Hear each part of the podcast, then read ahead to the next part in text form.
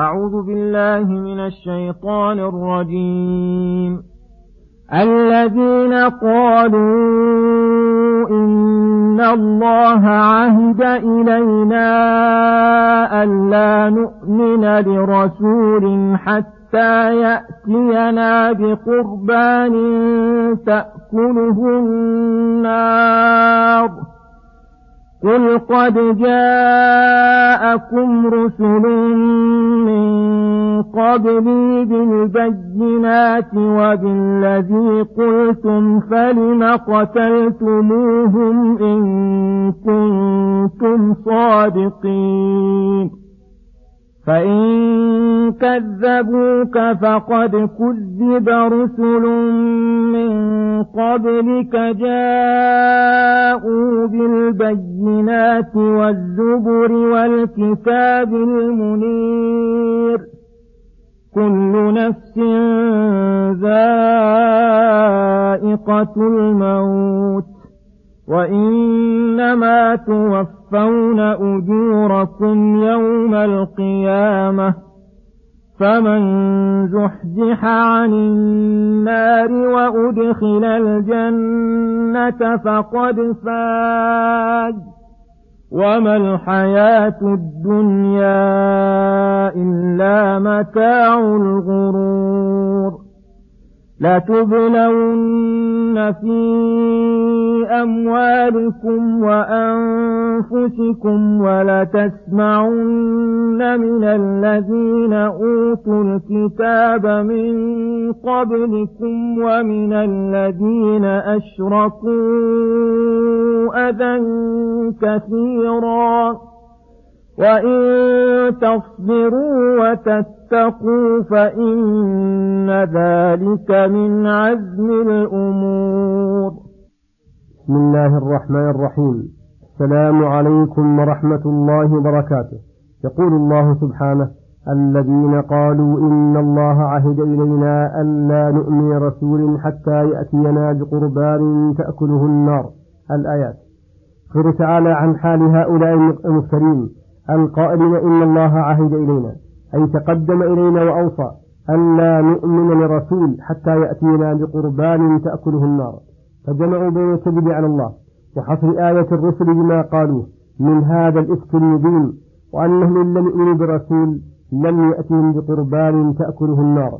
فهم في ذلك مطيعون ربهم ملتزمون عهده وقد وقد علم وقد علم أن أن كل رسول يرسله الله يؤيده من الآيات والبراهين بما على مثله آمن البشر ولم يقصرها على ما قالوه ومع هذا فقد قالوا إفكا لم يلتزموه وباطلا لم يعملوا به.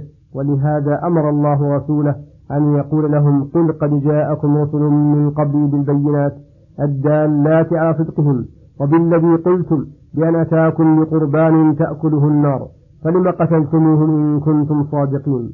أي في دعواكم الإيمان برسول يأتيكم بقربان تأكله النار. وقد تبين بهذا كذبهم وعنادهم وتناقضهم. ثم بشر رسوله صلى الله عليه وسلم فقال فإن كذبوك فقد كذب رسل من قبلك.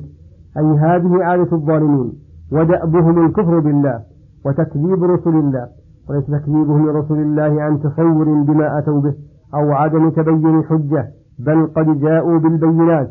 أي الحجج أي الحجج العقلية والبراهين النقلية والزبر أي الكتب المزبورة المنزلة من السماء التي لا يمكن أن يأتي بها غير الرسل والكتاب المنير للأحكام الشرعية وبيان ما اشتمت عليه من المحاسن العقلية ومنير أيضا للأخبار الصادقة.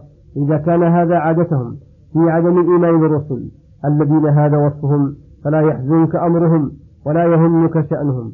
ثم قال تعالى كل نفس ذائقة الموت الآية. هذه الآية الكريمة فيها التزهيد في الدنيا بفنائها وعدم بقائها وأنها متاع غرور تفتن بزخرفها وتخدع بغرورها وتغر بمحاسنها ثم هي منتقلة منتقل عنها إلى دار القرار التي توفى فيها النفوس ما عملت في هذه الدار من خير وشر فمن زحزح أي أخرج عن النار وأدخل الجنة فقد فاز. حصل له الفوز العظيم بالنجاة من عذاب الأليم والوصول إلى جنات النعيم التي فيها ما لا عين رأت ولا أذن سمعت ولا خطر على قلب بشر.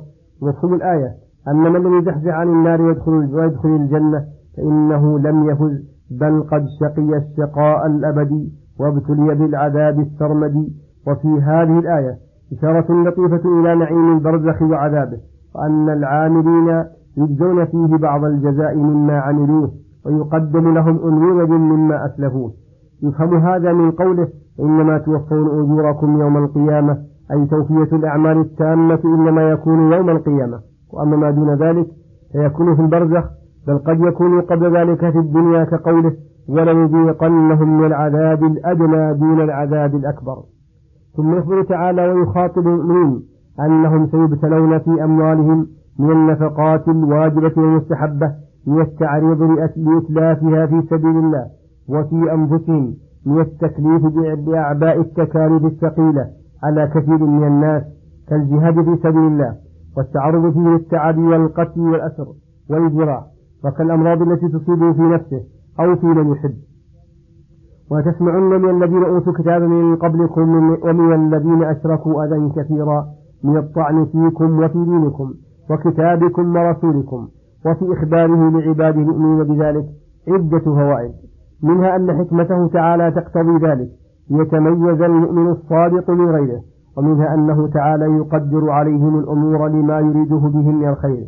ليعلي درجاتهم ويكفر من سيئاتهم وليزداد بذلك إيمانهم ويتم به إيقانهم. فإنه إذا أخبرهم بذلك ووقع كما أخبر قالوا هذا ما وعدنا الله ورسوله وصدق الله ورسوله وما زادهم إلا إيمانا وتسليما. ومنها أن أخبرهم بذلك لتتوطن نفوسهم على وقوع ذلك والصبر عليه إذا وقع لأنهم قد استعدوا لوقوعه فيهون عليهم حمله وتخف عليهم مؤونته ويلجؤون إلى الصبر والتقوى ولهذا قال فإن تصبروا وتتقوا أي إن تصبروا على ما لكم من أم في أموالكم وأنفسكم من الابتلاء والامتحان وعلى أذية الظالمين وتتقوا الله في ذلك الصبر بأن تنوا به وجه الله والتقرب إليه ولم تتعدوا في صبركم الحد الشرعي. من الصبر في موضع لا يحل لكم فيه احتمال بل وظيفتكم في الانتقام من أعداء الله فإن ذلك من عزم الأمور أي من الأمور التي يعزم عليها وينافس فيها ولا يوفق لها إلا أهل العزائم والهمم العالية كما قال تعالى وما يلقاها إلا الذين صبروا وما يلقاها إلا ذو حظ عظيم وصلى الله وسلم على نبينا محمد وعلى آله وصحبه أجمعين. وإلى الحلقة القادمة غدا إن شاء الله. والسلام عليكم ورحمة الله وبركاته.